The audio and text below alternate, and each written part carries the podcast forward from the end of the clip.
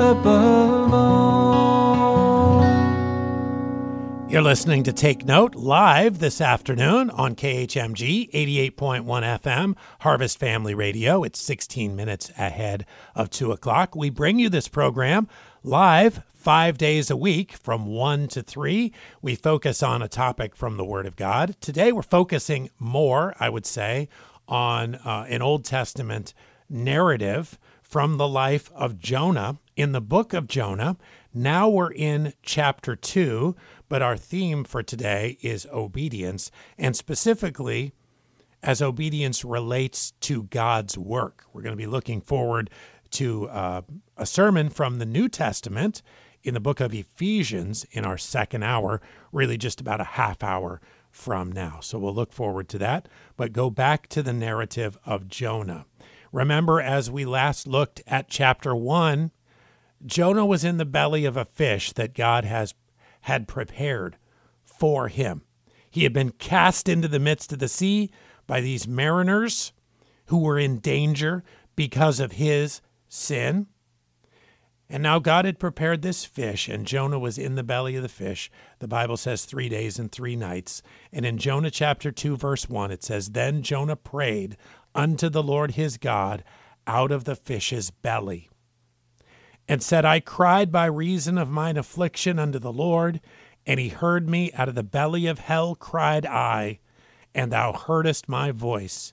For thou hadst cast me into the deep, into the midst of the seas, and the floods compassed me about all thy billows, and thy waves passed over me. Then I said, I am cast out of thy sight, yet I will look again toward thy holy temple. It's all becoming very real now for Jonah, isn't it? He had decided to go the opposite way, to reject what God had for him, even though God always does what's best for us. And he gives us a command which will result in what is best for us. And Jonah has rejected God's best. And now it's all becoming very real to him as he is in a, a desperate situation in the belly of this fish. The waters compassed me about, even to the soul.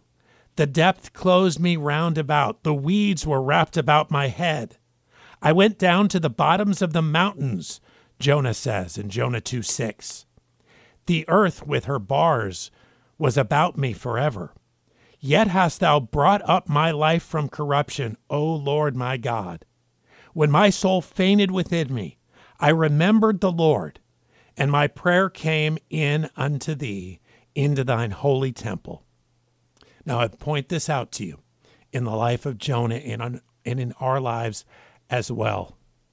God hears. Even when we reject Him, even when we reject God's best for us, and He puts us in a desperate, difficult situation because of that, sometimes He hears us. When my soul fainted within me, I remembered the Lord. My prayer came in unto thee, into thine holy temple. They that observe lying vanities forsake their own mercy. But I will sacrifice unto thee with the voice of thanksgiving. Jonah 2 9. I will pray that I have vowed salvation is of the Lord. And the Lord spake unto the fish, and it vomited out Jonah upon the dry land. He's out of the most desperate part of his situation. Remember that came about because of his sin and his rebellion against God. And I just want to make two things clear to you. Rebellion and disobedience got him into a mess. But he called upon his God. And his God, our God, the same God that we look to and we point to and we worship, the God of Abraham, Isaac, and Jacob, was faithful to him in his time of need, was merciful to him when he was in, in such a state, in the belly of a fish. And Jonah called, and God answered. Well, we'll continue to talk a little bit more about Jonah today on Take Note. This is KHMG 88.1 FM, Harvest Family Radio. In Barrigada right now, it's 88 degrees. Nice sunny skies out there. It's 11 minutes before 2. This next song is called Oh My Child. Oh, my child, I don't even know if you are a girl